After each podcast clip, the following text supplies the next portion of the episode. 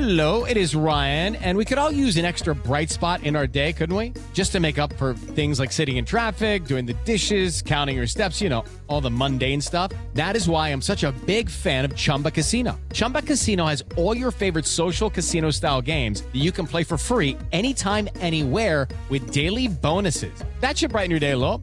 Actually, a lot. So sign up now at chumbacasino.com. That's chumbacasino.com. No purchase necessary. VGW Group. Void were prohibited by law. See terms and conditions. 18 plus. Okay, round two. Name something that's not boring. A laundry? Ooh, a book club. Computer solitaire, huh? Ah, sorry, we were looking for Chumba Casino. That's right. ChumbaCasino.com has over 100 casino style games. Join today and play for free for your chance to redeem some serious prizes. ChumbaCasino.com. No purchase necessary. Void were prohibited by law. 18 plus. Terms and conditions apply. See website for details.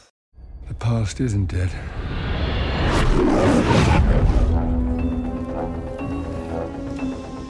James, fate draws us back together.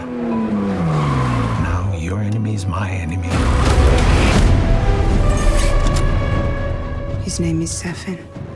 And what does he want? Revenge. Me. When her secret finds its way out, it'll be the death of you.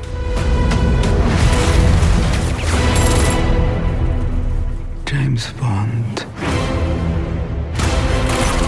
We both eradicate people to make the world a better place. I just want to be a little tidier. Harder to tell the good from bad, villains from heroes these days. What is it? You don't know what this is. He's going to kill millions.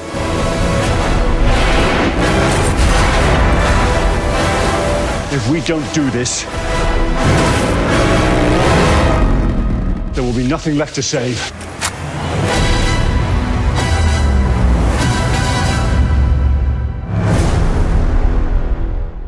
After several delays due to the pandemic, No Time to Die is opening in theaters on October 8th, with Daniel Craig back in his fifth and final outing as 007 in Eon's 25th Bond movie. Directed by Cary Joji Fukunaga, the film picks up the story just after the events in Spectre and was lensed on locations including Italy, Norway, Jamaica, and England, as well as on stages at Pinewood in London. To talk about the ambitious production, in this episode, our guest is cinematographer Linus Sandgren, who received an Oscar and BAFTA award for his work on Damien Chazelle's La La Land. His credits also include Gus Van Sant's Promised Land, David O. Russell's American Hustle and Joy, Jonathan Dayton and Valerie Faris's Battle of the Sexes, and Damien Chazelle's First Man. I'm Carolyn Giardina. Welcome to the Hollywood Reporters Behind the Screen.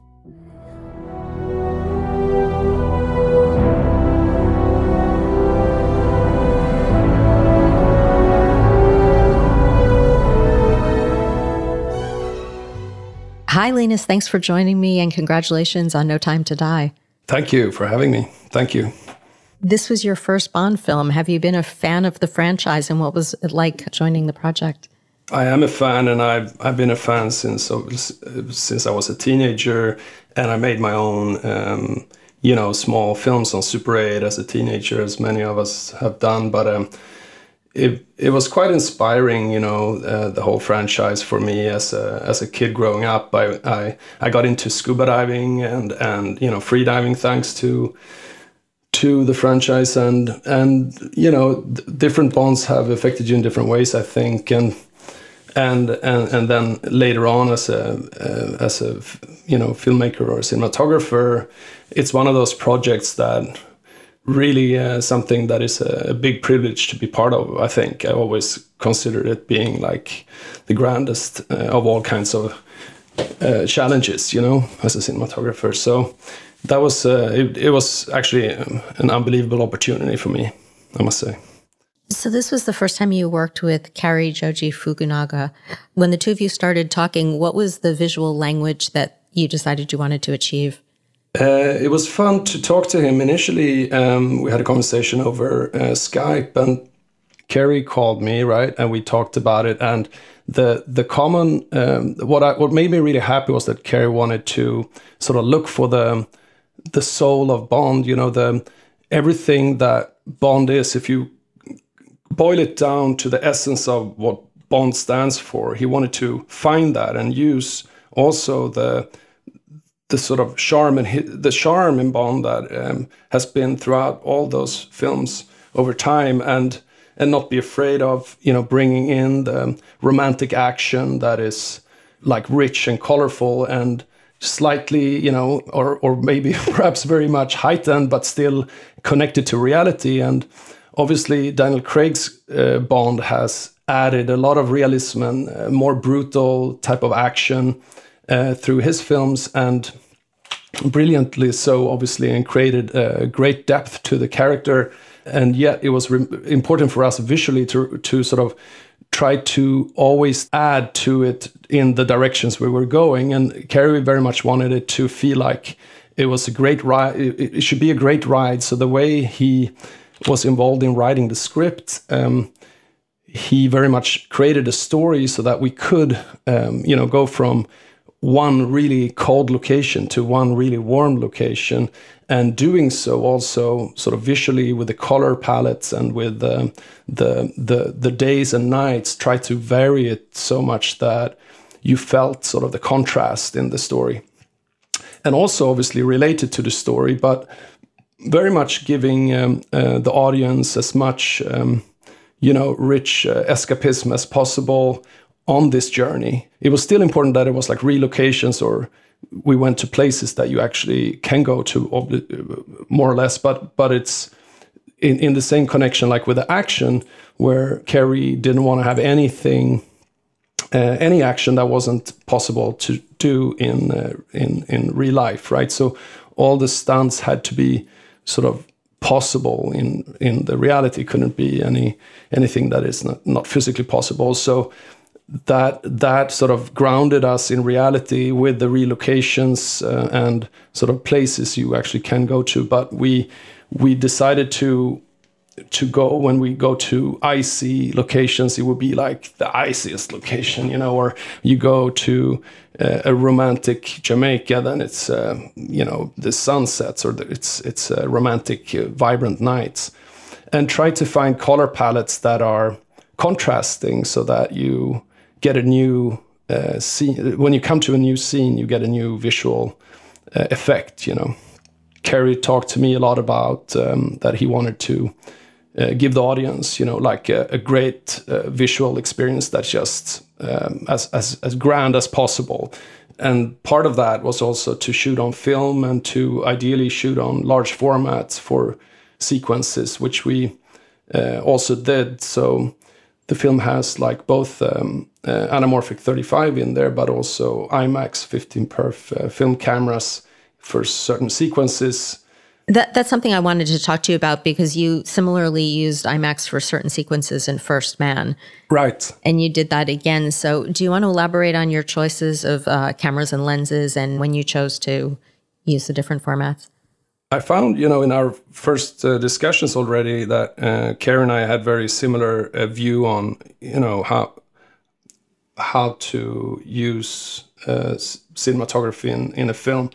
And uh, part of that is like that the format you shoot on very much affects um, how the audience uh, sees the film and and we both felt that um, Bond movies for us felt like anamorphic 35 is like what the franchise lives in it's like um, the wide scope of the screen that you and, and that you get lush colors shooting on film that was sort of a no-brainer for us in the discussions, and we already connected on that early on. But Cary also said that um, he wished that we could, you know, expand that even further, and so that's why we uh, found these selected uh, sequences where we uh, shot on uh, IMAX film because of because of those sequences being very immersive uh, it's interesting when you sit in an IMAX theater uh, and your um, the image, which is then as wide as you can see, also disappears below your feet and above your head when you're in the theater. That just comes with Cary's sort of constant um, eager to maximize the film. I mean, it, it goes to sets as well. I mean, the sets were built to the walls on the stages and and he would still want the sets to be bigger and longer or you know if he that, that's just in his nature uh, for the vision of this film was that we should do everything we can to just maximize and and so the reason for IMAX in this film has to do with just opening up the peripheral viewing for the audience and to see even more be even more engulfed in in the scenes you know well, like like all the Bond films, the locations are such a part of the story. And uh, this time, you shot in Italy, Norway, Jamaica, England, and of course, you used Pinewood for your stages. Let's talk about some of those. the uh, The opening of the film begins in Matera, Italy. Tell us about shooting that that first chase sequence.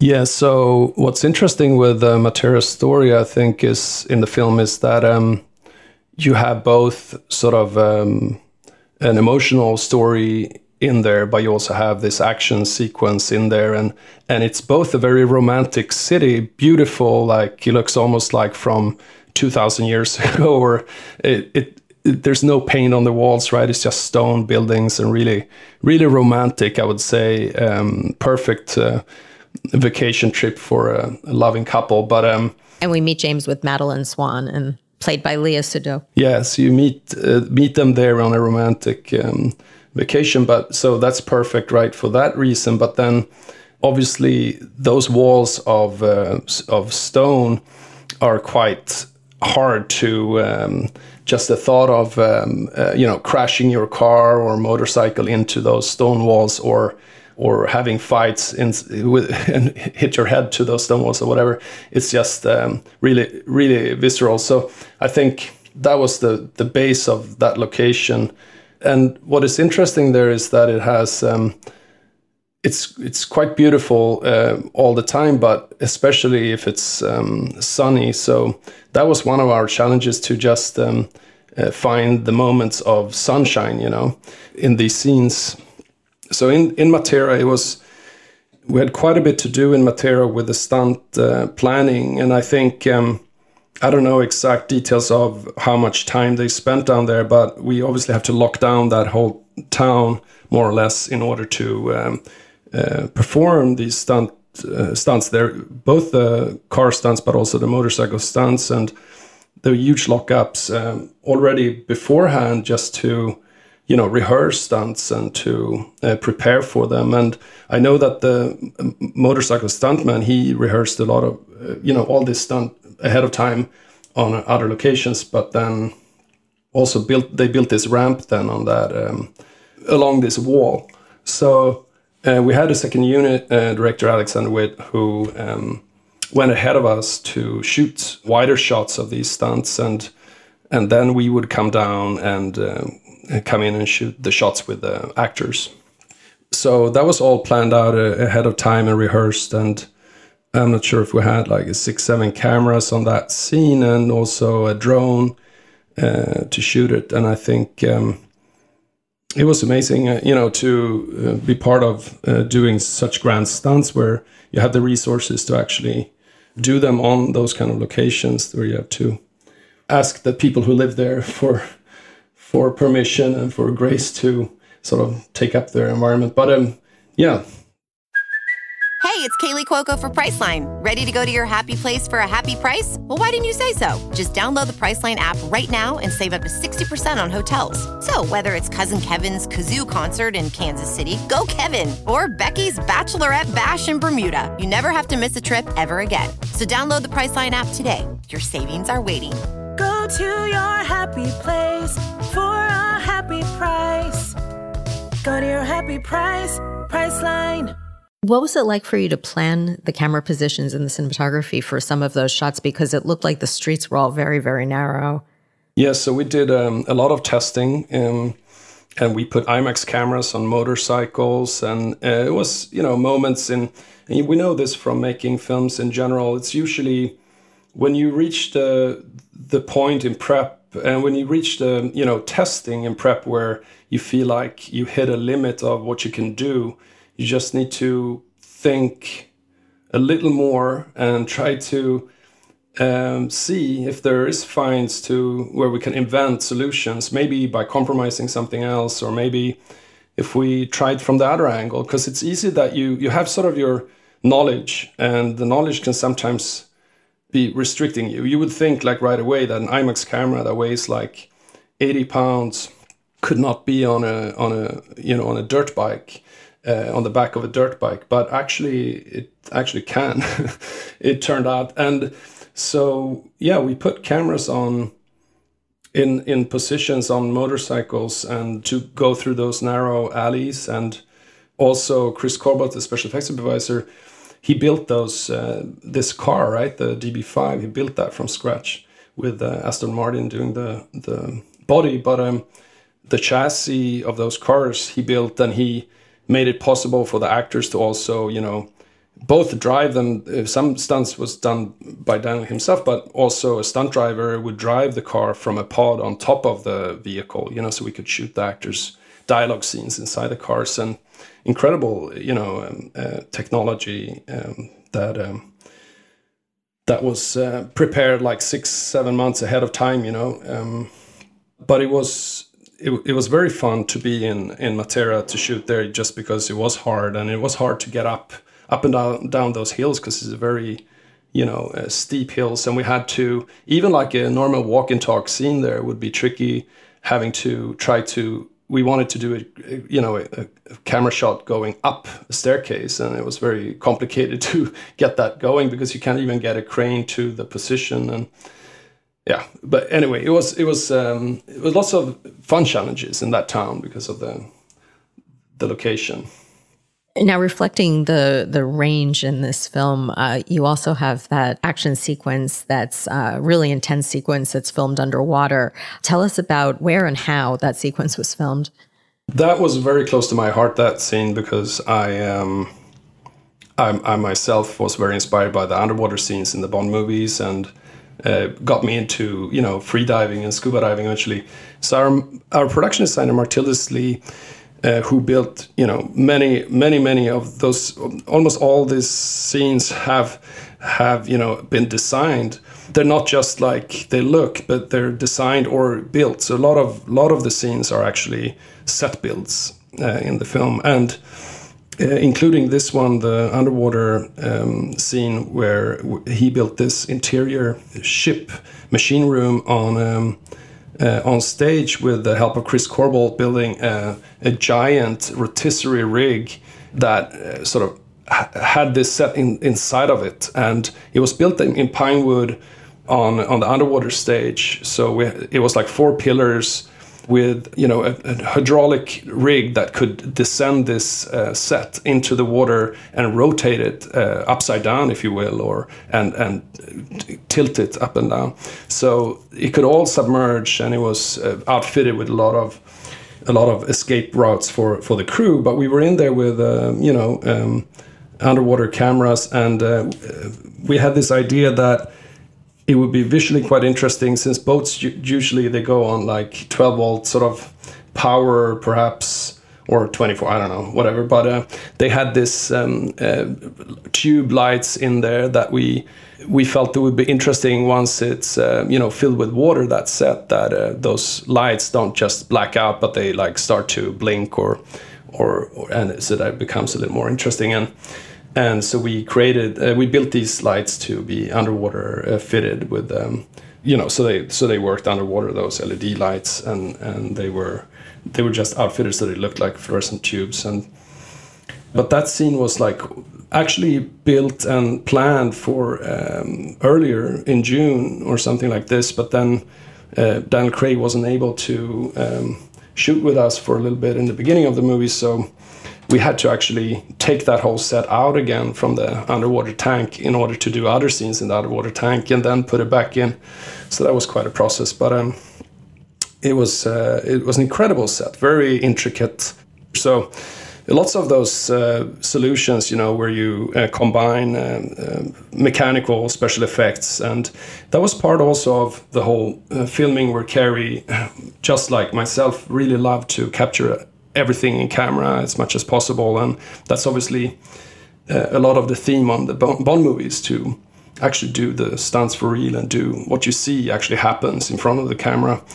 and this was part of it. You know, it's a huge effort from from uh, production uh, to put in that in front of the camera in the budget that we got to build all these uh, beautiful sets. You know. Linus, tell us about the set for Safin's compound that we see in the end.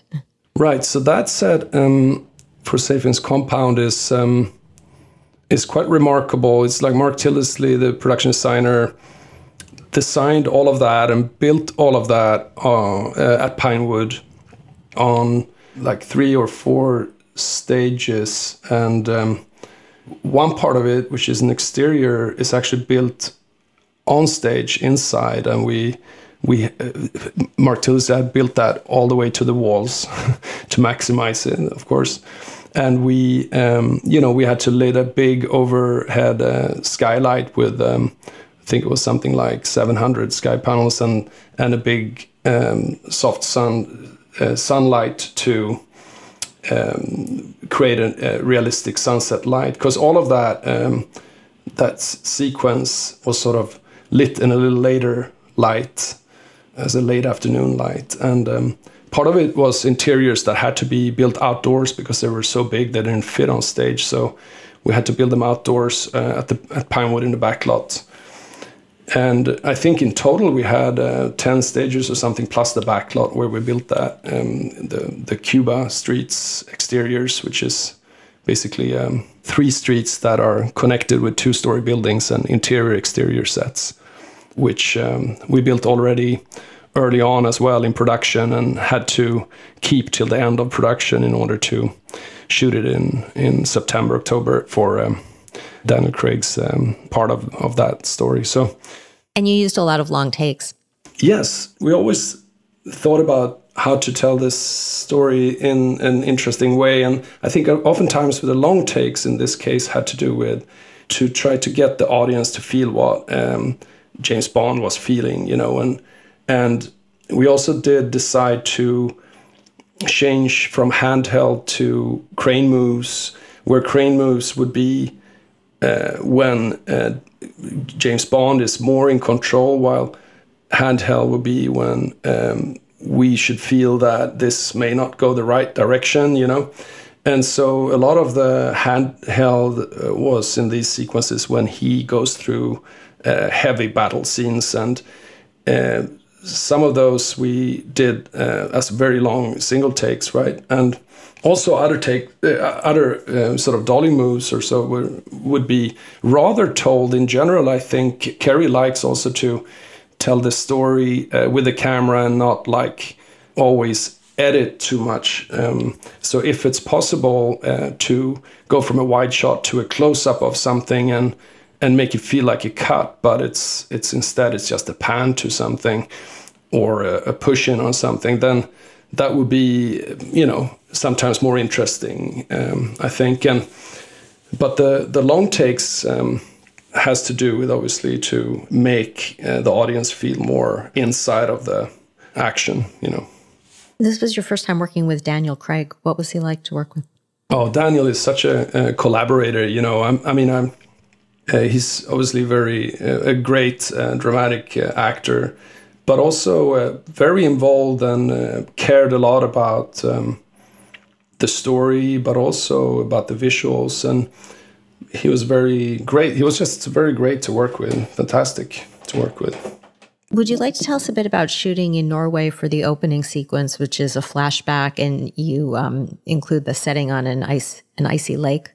Norway, we scouted in December and we uh, we found that location when it was uh, extremely frosty and foggy, frosty and overcast, and was very cold before Christmas, and and it was beautiful. And and we decided to shoot there and build this house. And what, what, once we came back to shoot there, it started to get warmer, and uh, and I thought that um, you know the worst that can happen is that it's sunny or that is windy or both because then we cannot get the look we're after which is you know cloudy overcast and cold and we could always manipulate man- manipulate it. If it's if it's not windy we could add fog machines and create fog you know or um, there's ways to get around weather but weather is kind of challenging. I, I must say that was sort of our greatest challenge on the film was to to find uh, the look we were aiming for without you know when there's one thing we cannot um, change and that's the weather. And and over there we had those challenges where it started to melt you know the the, the sets were surrounded by ice and we had planned to have um, you know equipment out there and there were we were challenged by the weather but um, we were we were also lucky to you know get moments in the late afternoons uh, into the dusks where the clouds came in and we could shoot these exterior shots and we had to sort of scramble a little bit in Norway to to get all of that to work. But um, it's it's always interesting you know that we're as, as prepared we can be and, and as professional everyone is uh, on the on the crew and there's very technically tricky things we've been doing. You still are are sort of in the hands of the weather so the film was shot before the pandemic. Um, how does it feel for you knowing that it's finally coming out and people are going to be seeing it in the theater? I'm so happy to that it's possible now to actually go to the movie theaters again, and um, and and I obviously think that um, films should be seen in in movie theaters in general, and this one in particular is really great to see on a large screen. That's at least our our goal with the film was to do it for the large screen and uh, it's also for the sound you know like this is just the sound and image is is is really the best in the movie theaters i think. No so i'm really happy for it to come out now. It's it's going to be exciting to see what people think. Before we wrap would you like to give a shout out to your crew?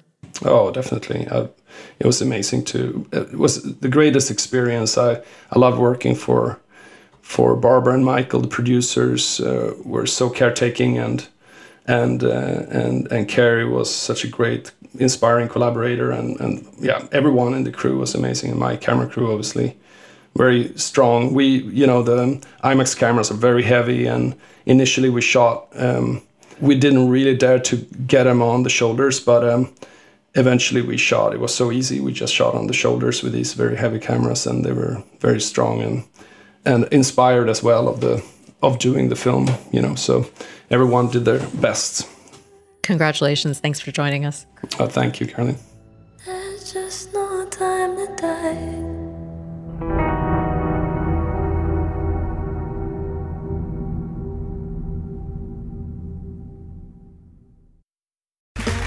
Okay, round two. Name something that's not boring. A laundry? Ooh, a book club. Computer solitaire, huh? Ah, oh, sorry, we were looking for Chumba Casino. That's right. ChumbaCasino.com has over 100 casino style games. Join today and play for free for your chance to redeem some serious prizes. ChumbaCasino.com. No purchase necessary. Full prohibited by law. 18 plus terms and conditions apply. See website for details.